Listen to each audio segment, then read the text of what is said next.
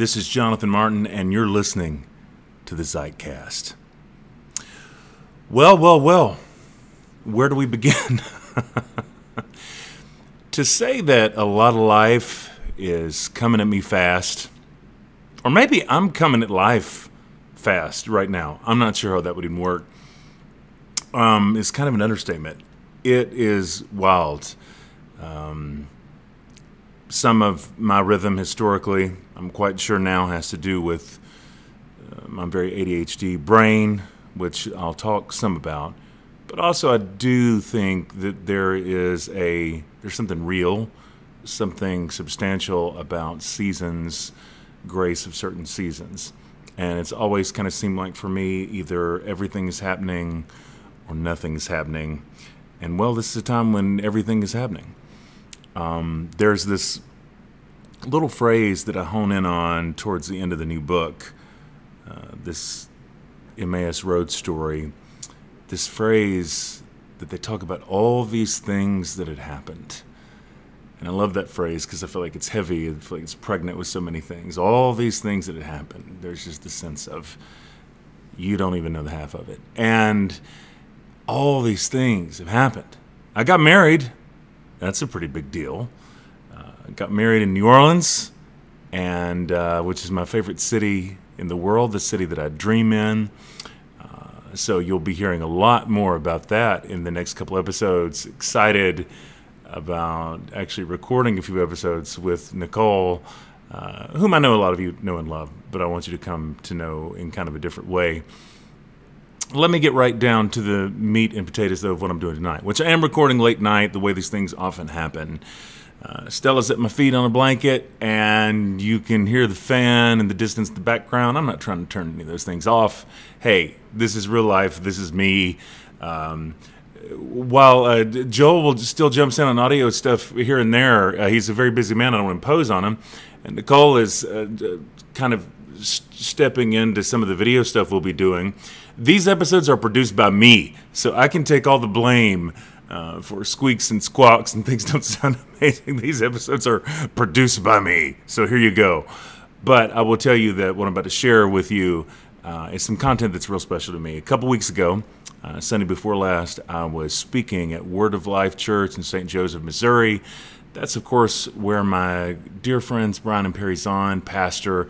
I know they're special people to a lot of us. Um, certainly been elders in my life, people that I love and respect. I think you're about to hear me say a bit of that in the introduction. So I don't mean to overcook a thing, but I love them a lot. And I didn't know until right before going into it that I was going to have some books early.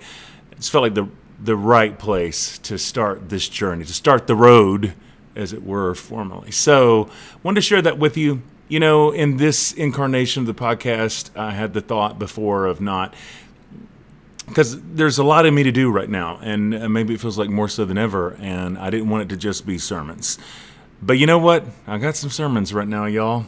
Uh, I know that some of my favorite work of Frederick Buechner's were like these books where they were sort of uncollected pieces. You'd have some sermons and you'd have some essays and then some sort of essay ish things, fragments of thoughts, whatever. Yeah, right now I seem to have some sermons. You know, uh, I think that as I talk about somewhere in here, I think this idea that comes from my tradition of testimony. There really is something about telling your story.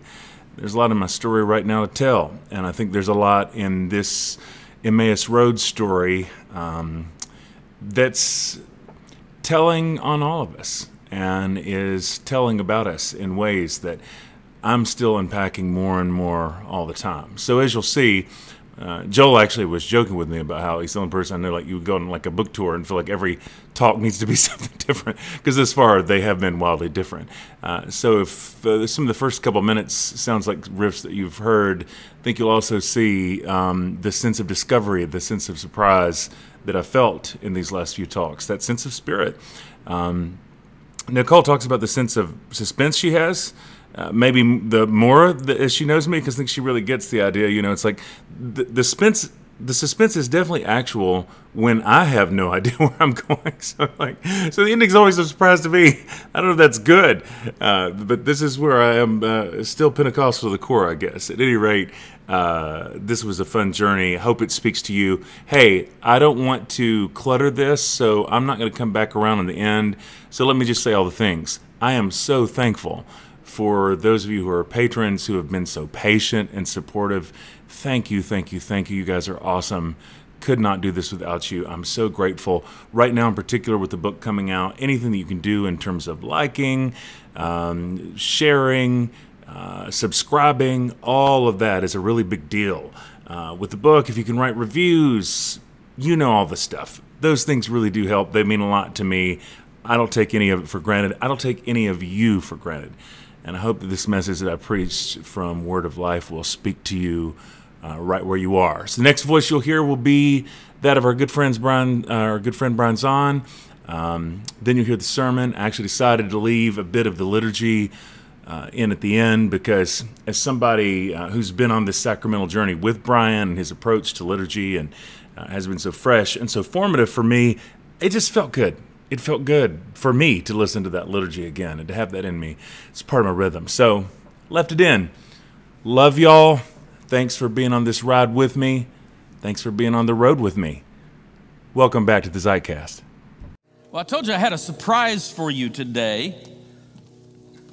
If you, if you were here on time, and you probably weren't, Jacob already told you what the surprise is. It's a, it's a six foot five inch surprise by the name of Jonathan Martin. Our, yes, our good friend Jonathan Martin is here. And I, I invited Jonathan for this reason. Uh, you could say it's May 15th. I know lots of graduation exercises are happening today, and so, hello online. uh, you could say it's May 15th, but it's also the fifth Sunday of Easter. And I just want to stress that, you know, Easter's not one day, it's a seven week season.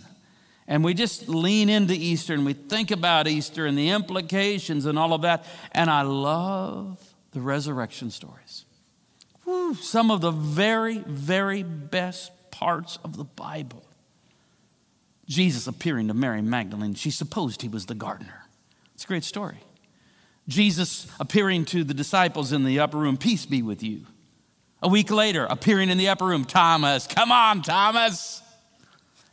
Touch my hands, touch my side.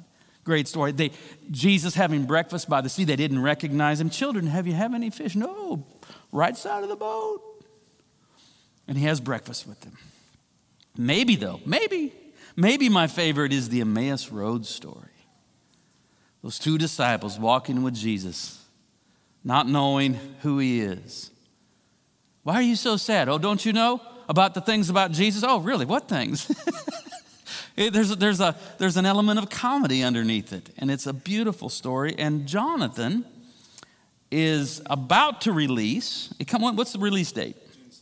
June 7th, he has a new book coming out, The Road Away from God. I've read this book. And here, I'm just going to read you what I have to say about this book. In this timely and well written book, Jonathan Martin joins us for a long walk on the Emmaus Road, which these days is crowded with disappointed and disillusioned people forlornly trudging away from the high hopes they once held for the Christian faith. But Jesus is full of surprises and doesn't give up on any of us, even the most despairing. Martin patiently reminds us of this beautiful truth as he gently whispers how the road away from God can become the road back home. I am grateful for the help and hope this book will bring to so many. And so, since he's written a book on this, I thought, and it's Easter tide, I thought, Jonathan, come preach on this. And he, this book doesn't come out till June 7th, but, but he, he has some. And they're out in the foyer and I, I loaded up my SUV and dropped them off this morning. and so you're like the first people on planet Earth to be able to have this book. And you got it when? Friday. Friday. Today is Sunday. Jonathan got them Friday, and you're the first people. My son Aaron said, I'm going to buy them up all. I'm going to buy them all up and put them on eBay because it's not available except it's available here, and Jonathan will be out in the foyer uh, afterwards, and you can get those books. But that, now I'm getting ahead of myself. What we want to do is hear the word of the Lord from our brother and friend Jonathan Martin. So please welcome him, Jonathan Martin, as he comes to talk to us this morning. Amen. God bless you, Jonathan. Love you, friend. Amen. Blessings.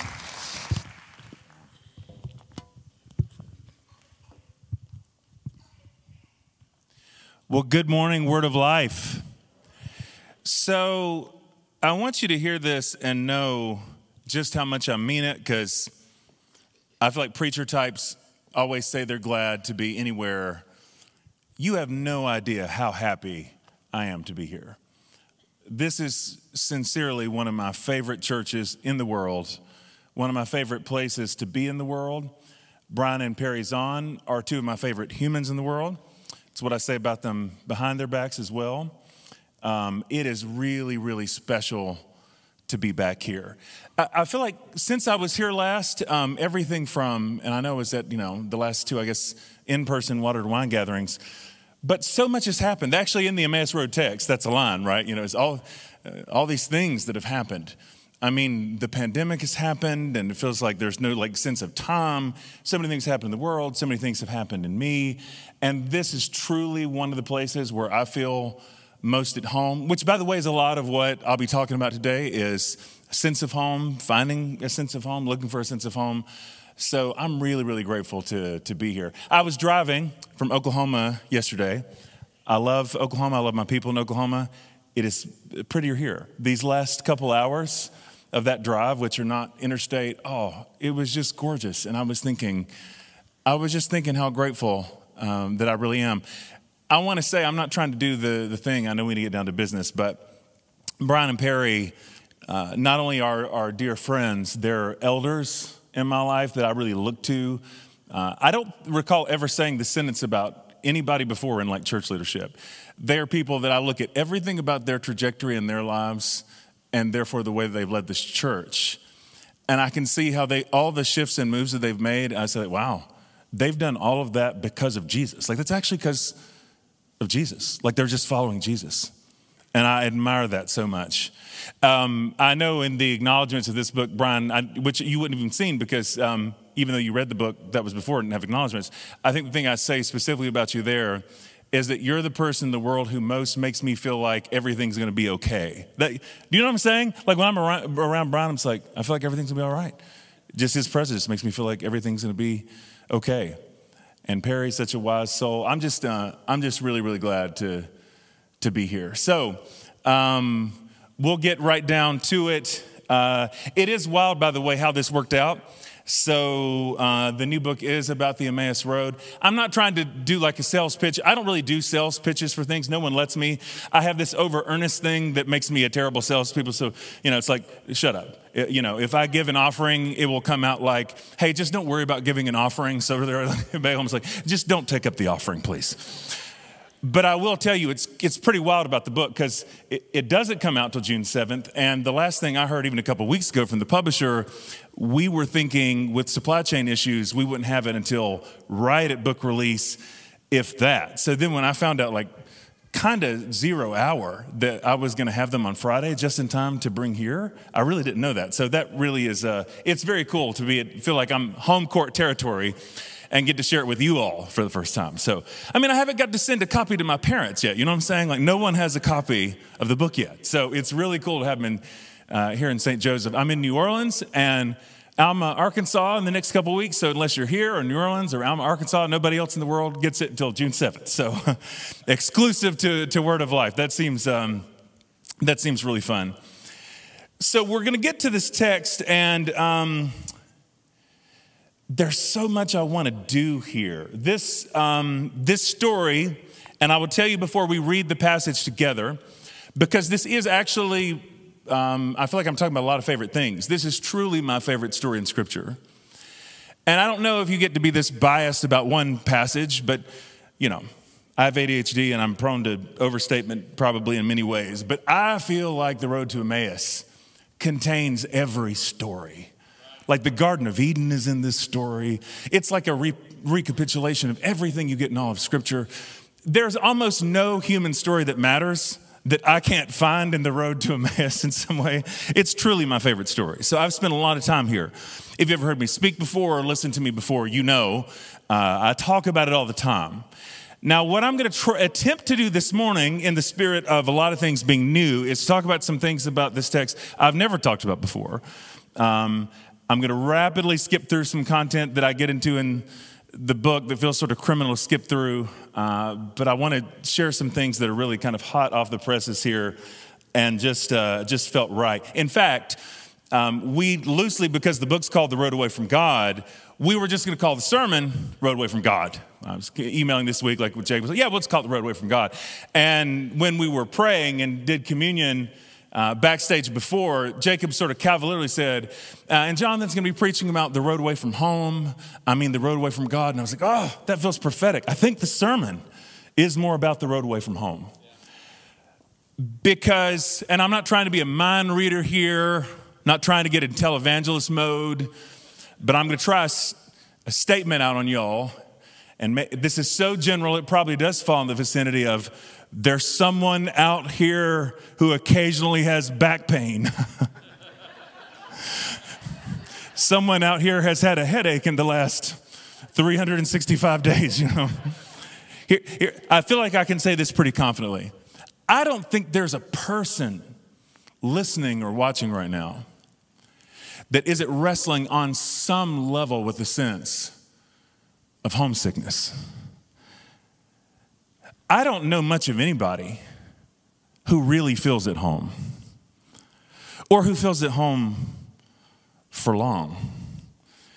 I feel like, with almost no exceptions, everybody that I know is in some kind of a place of transition.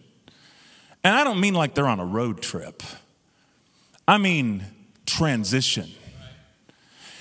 I mean, who among us is not unsettled? Who among us does not feel like we're between two places? Also, if you don't feel unsettled, who are you? What the heck is wrong with you? And why aren't you paying attention? Who feels settled? Who feels at home? I don't know precisely where you are, but I know this much. You're a long way from where you come from. You're a long way from home. I know enough, and it's part of what I love about the journey of this church, to know that this church is a long way from where it's come from. Same in some ways, in that it was always about Jesus, it was always about the Holy Spirit. We're going to go where the Holy Spirit tells us to go. It's what I say to a lot of the people who've loved me well in my life over time, who I know question some things now. It's like, y'all are the ones who taught me how to listen to the Holy Spirit. If you wouldn't have taught me how to pray, then I wouldn't be going, doing, going and doing these things now that you don't approve of. But, you know, sometimes that's what it's looked like. Uh, God is the Exodus, uh, the God of the Exodus, the God who's always on the move. Things change. So everybody's in some place of transition. Everybody has that sense of, being between two homes. That's in some ways that's the human condition. I'm getting ahead of myself just a little bit. But so many people I know in particular wrestle with some sense of disillusionment, some sense of displacement.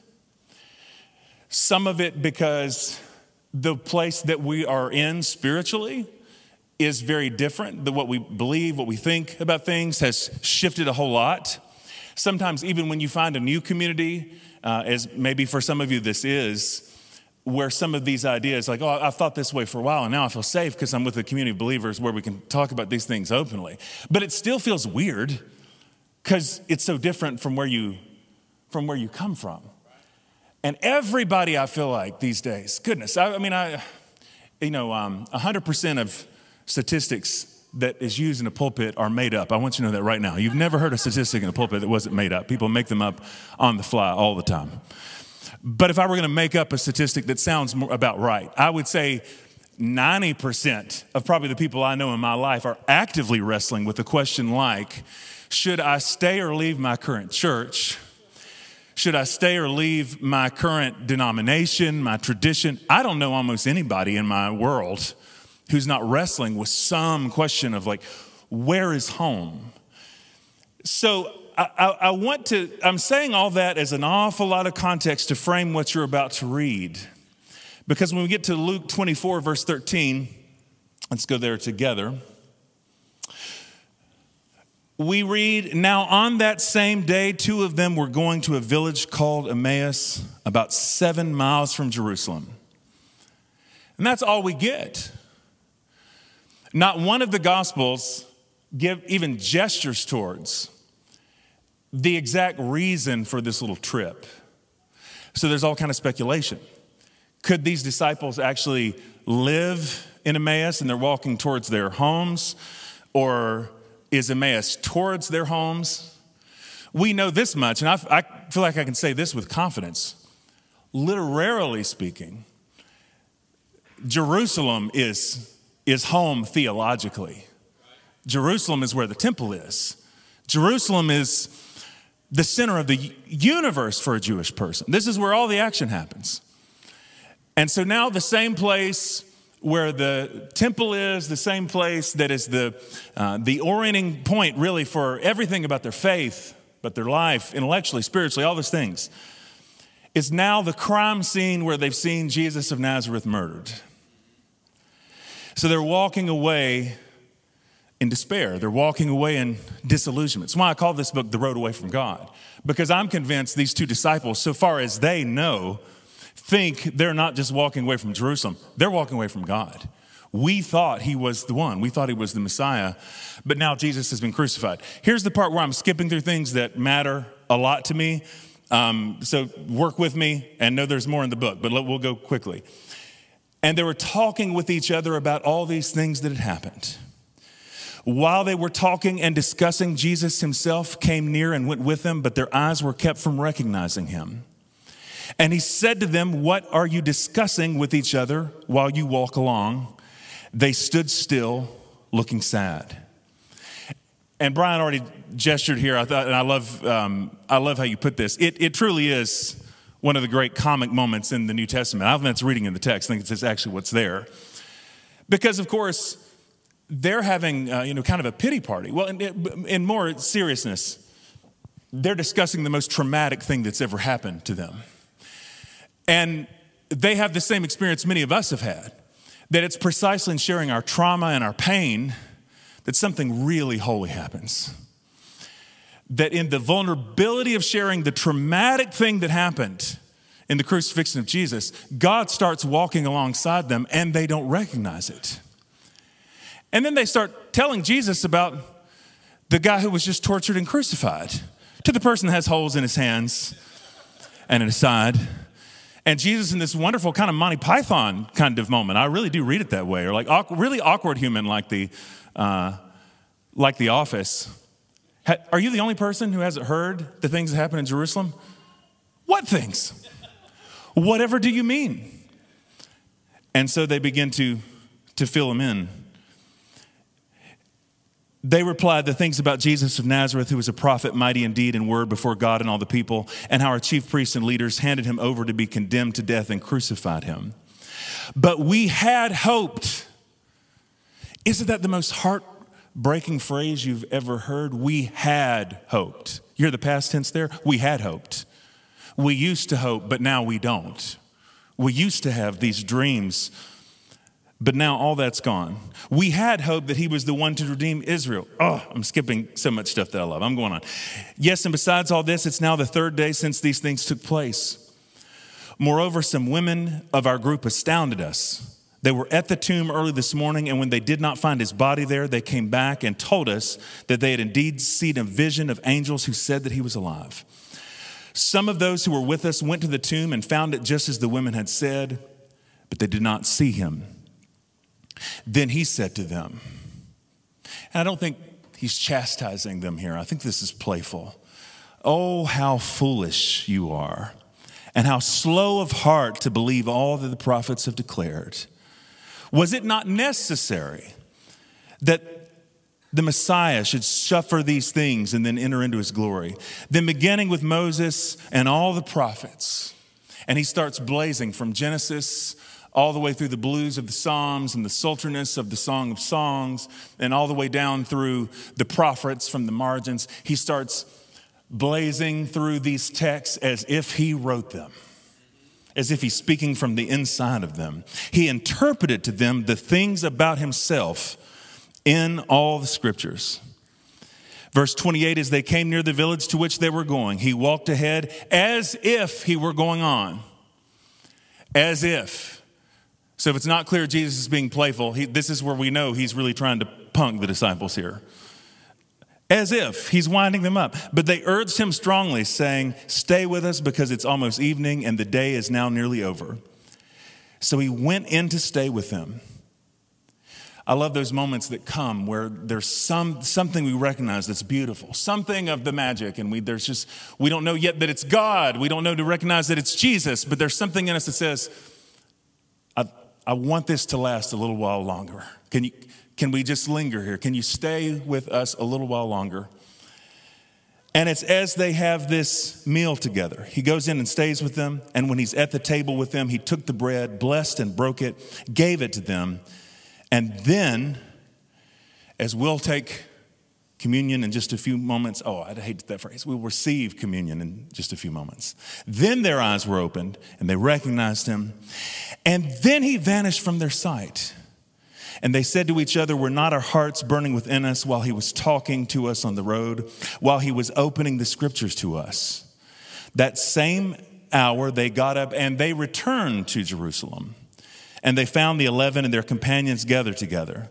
They were saying, The Lord has risen indeed, and he has appeared to Simon.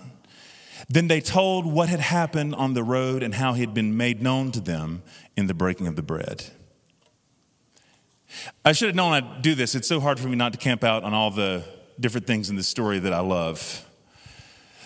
But here's the thing that's really hitting me kind of over the head this morning this whole relationship to home this whole question, which I think is the really the universal question, is it possible to go back home?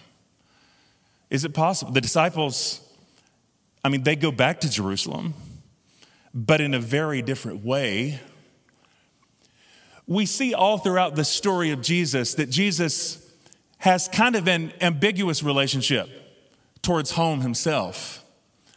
When he's 12 years old, he doesn't come home with his parents when he's supposed to. I always find it funny, by the way, that Jesus is, uh, of course, considered sinless, but he sure upsets his mom and dad here. They certainly thought he was supposed to come home because, you know, they fuss at him. He stays in Jerusalem and they see him there engaging with the teachers and he's asking questions and teaching, and oh, they think that's wonderful. Quick footnote, by the way, some of you might know that experience when you're younger, asking questions and engaging stuff in church, and people think it's really cute. You get a little older, start doing the same stuff, and people want to crucify you. That's kind of that's, that's the way it goes. Listen, they're cha- challenged by these things. They get back to Jesus. Where have you been? I've been scared to death. He didn't go home when he was supposed to then. But then he goes back home with his parents from Jerusalem. So we see him both leaving home. The very story of Scripture starts with God telling a man named Abraham, Go and leave, leave the country of your father. Every great story in scripture and in history begins with somebody having to leave home. Everybody has to leave the country of their father. Everybody, that's the way you find out who you are. Jesus has to leave home. But we also see him go back home. And he's not going back home in some kind of like servile act of acquiescence. It's an act of surrender. That, okay, I'll, I'll, he goes back with his mom and dad, apparently stays for a long time. But then we also know that Jesus will say later the foxes have their holes, the birds of the air have their nests, but the Son of Man has no place to lay his head. Jesus seems to have a pretty ambiguous relationship with the whole question of home. So much of even writing this book for me has come out of my own quest, my own longing to just want to feel at home. I've had places in my life where I felt at home. I have parents, I'm an only child, which I'm sure explains a lot of things. I have parents who love me. I have fond memories of my home, but I'm also a long way from where I came from. I've also moved kind of a lot in my adult life and compiled a bunch of pictures of me with U-Haul trucks with kind of a forced, awkward smile, trying to act cool when, when uh, where am I going? Why am I doing this exactly? That sense of home sometimes has been elusive to me. I have people that I really, really love in Oklahoma, and I'm about to get married. It's very exciting. I have people that make me feel very home, but I don't feel connected to the land there. It's not like it's not home in that way. So trying to find that sense of like, well, where is home exactly? How do you go back home? When I go to see my parents now, they a couple years ago, they're in their mid 70s. Like a lot of folks do at that stage of life, they downsized a bit, got into something one story, a little more simple. And I love being with them. They always feel like home to me. But that house is not a house I grew up in. I don't have history with it. One of the last times I was there, I was looking through old pictures of myself preaching to a yardstick when I was three years old, playing with G.I. Joes, trying to find traces of the me that I am now and figure out something of how I got from there to here. Where is home? I mean, that's a that's a profound question. It's a heavy question, trying to figure out exactly where it is that we belong. And I really think there's this idea in the Emmaus Road story that disciples, in a very real sense, are walking between two homes. And that there's much within this story that gives us the resources to know how to navigate kind of between houses in the same way that Jesus you know, didn't go back home with his parents, but then said, Didn't you know I'd be in my father's house? He had to leave one home to get to a sense of another. I'm saying a lot of things I haven't said before, so you know how to think, feel about them. Well, fine, I've not thought them before this weekend. But this feels, this feels very right. This feels like it's going somewhere. Let me say like this as much, because this is in the book, this idea of between two homes. But I feel like I want to say something a little more than just the idea of like being between here and glory, like we're between here and heaven or something like that, because I just think there's, there's more happening than that. And there's a little bit more of a, of a displacement that's happening with that.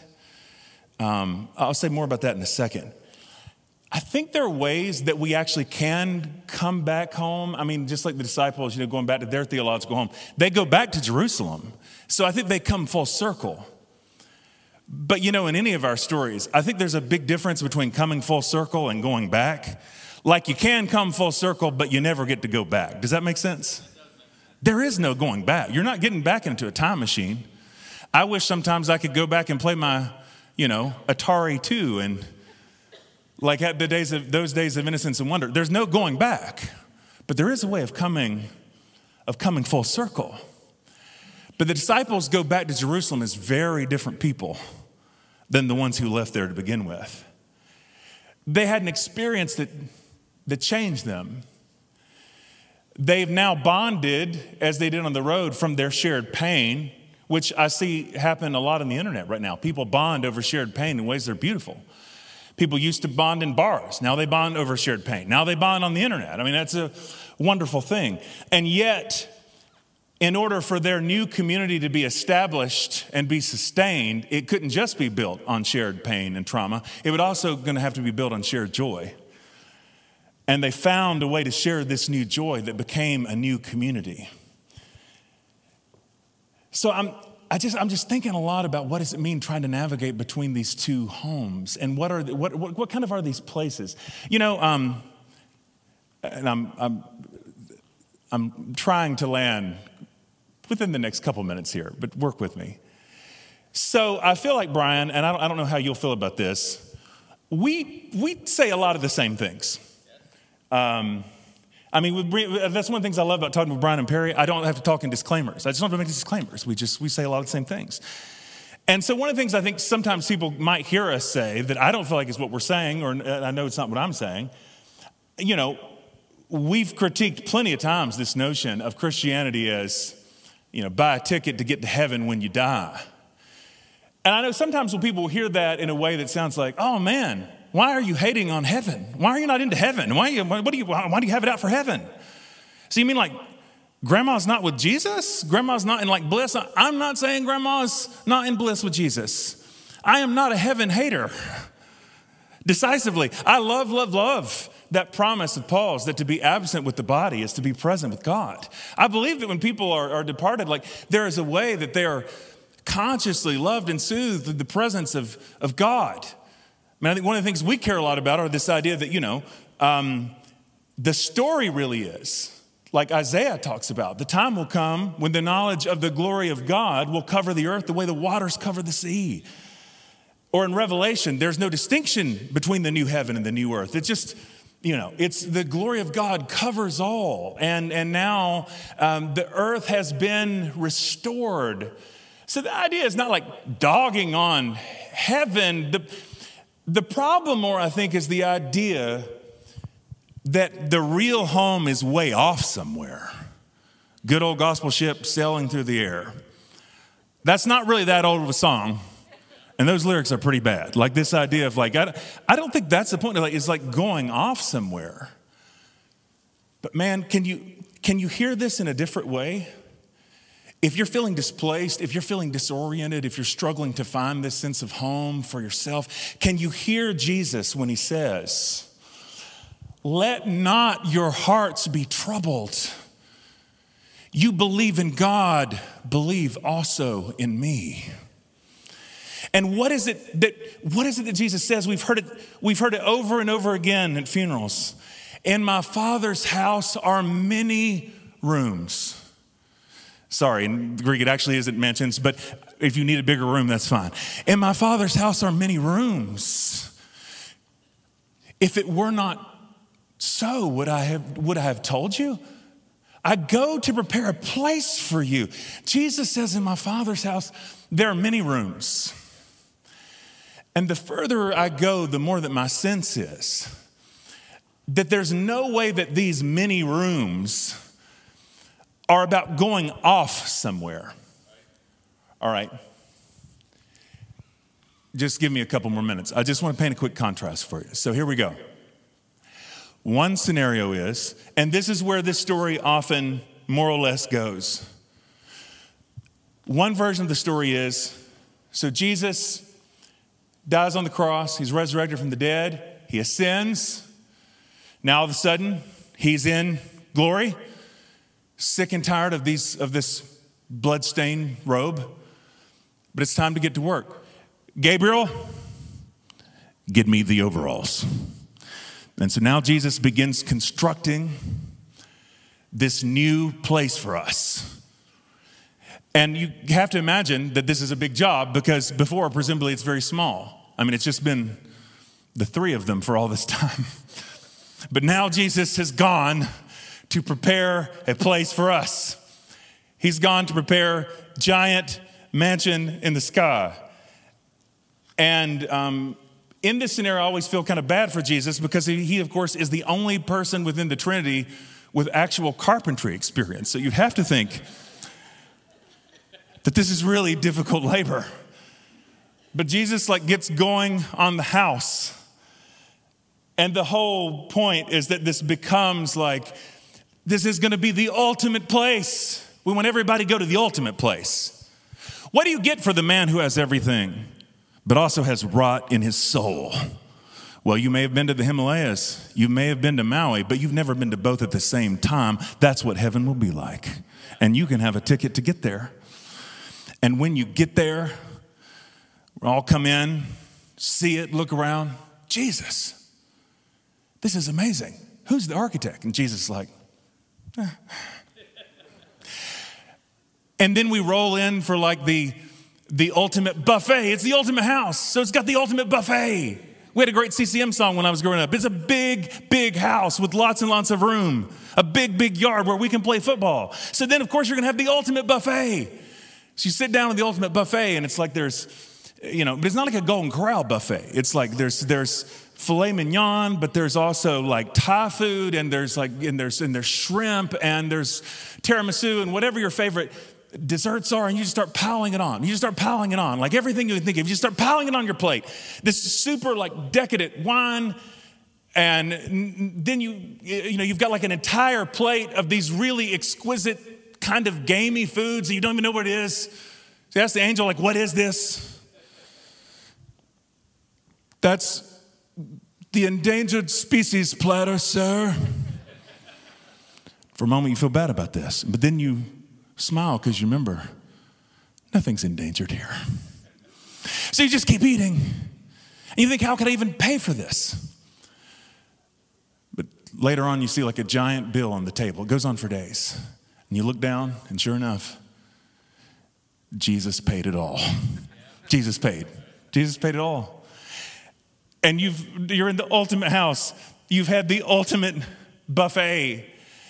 And if heaven is like place in this way, and if the idea is like Jesus always having to build it, man, I used to have this idea that like every time that some Baptist youth group went on a mission trip and put on puppet shows, people make some kind of decision like, oh man, Jesus is gonna have to add a whole nother wing because of this trip.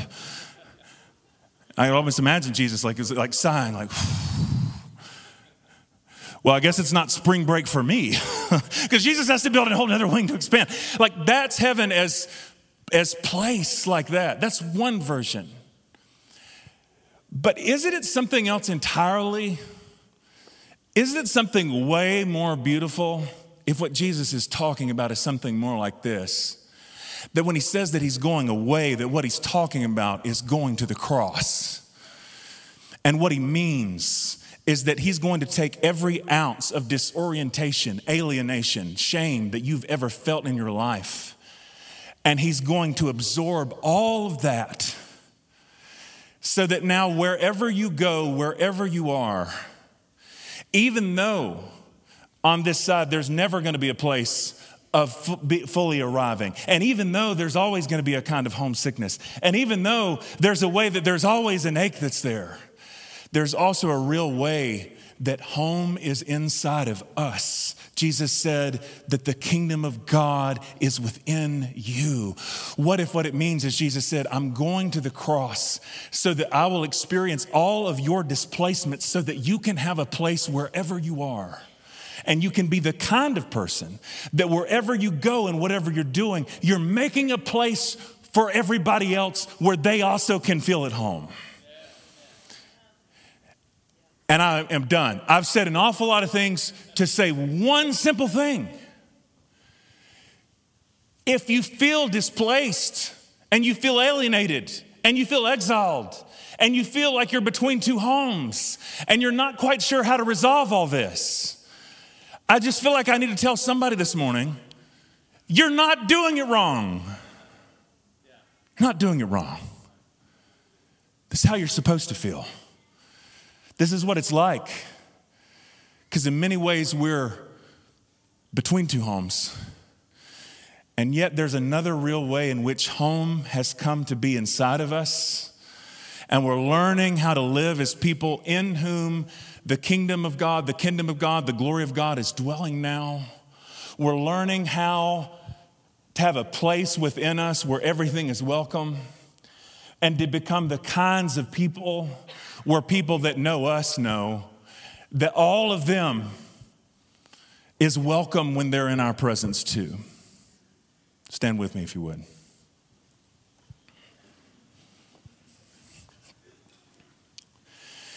Before I hand it over to Pastor Brian to come to this table, for the moment of recognition, the moment where our eyes are opened, the moment where we get to have this revelation of Christ in the breaking of the bread. I want to take just a moment to pray over you. For those of you who are, here, for those of you who are experiencing this online, my heart's just heavy, specifically this morning, for people who are experiencing something of this, of this ache. For people who are experiencing something of and I feel like this is a funny thing to say because I don't claim to know everything there is to know about St. Joseph for people who are here. But is it funny how, even if you live in the same place for a really long time, the world is changing and shifting so much?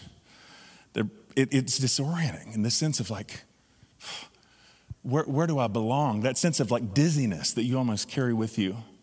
I just really feel like the Holy Spirit wants to, to minister to that this morning. So, would you pray with me? God, I just ask right now for each of your sons and daughters who are watching and listening. I pray specifically because there's not a single one of us who aren't a product of a yearning for home. There's not a single one of us who doesn't feel the ache or the restlessness. And sometimes that means we're always, do we treat it like it's something to fix? God, I pray for the grace this morning to stop looking for the home outside. And we welcome you again, Holy Spirit, to make your home inside of us where even now there's a way that you're making all things right, where even now there's a way that all things can be settled. Even this meal that we're about to partake of, a foretaste of the final meal, in which everything that is jagged will one day be fully reconciled. So we ask God, as people who are fragmented in so many ways, would you gather us as we come to the table now?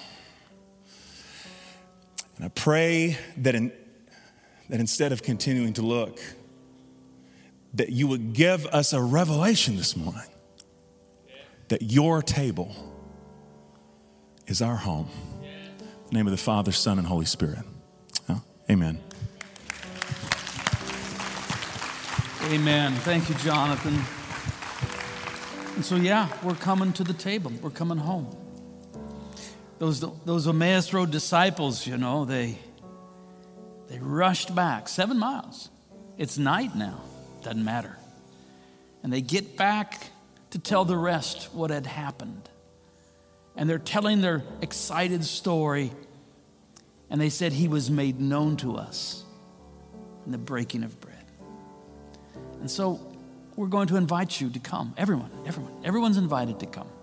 Everyone to come home to know Jesus in the bread, in the cup. You'll come and someone will say, The body of Christ broken for you. It is. Take a piece of that bread. Someone will have a cup and they'll say, The blood of Jesus shed for you. It is. Take the bread, dip it in the cup, and know that you're home, that your sins are forgiven. Let's prepare our hearts now by first confessing our Christian faith. I believe in God the Father Almighty, creator of heaven and earth. I believe in Jesus Christ, his only Son, our Lord. He was conceived by the power of the Holy Spirit and born of the Virgin Mary. He suffered under Pontius Pilate, was crucified, died, and was buried. He descended to the dead. On the third day, he rose again. He ascended into heaven and is seated at the right hand of the Father he will come again to judge the living and the dead.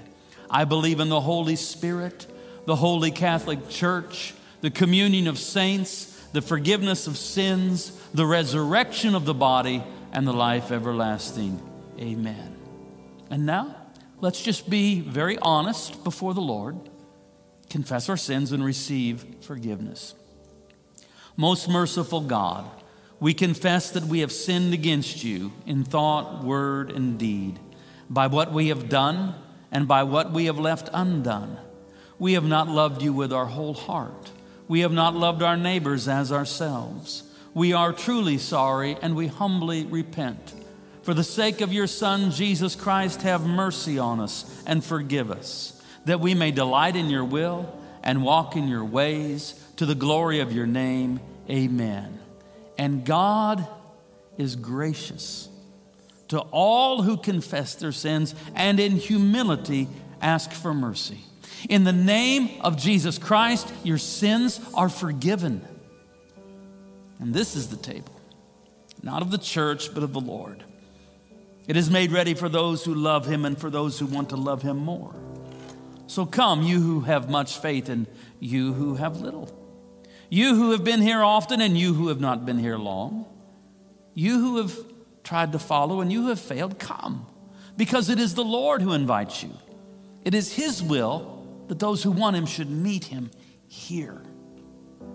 The body of Christ broken for you, the blood of Christ shed for you.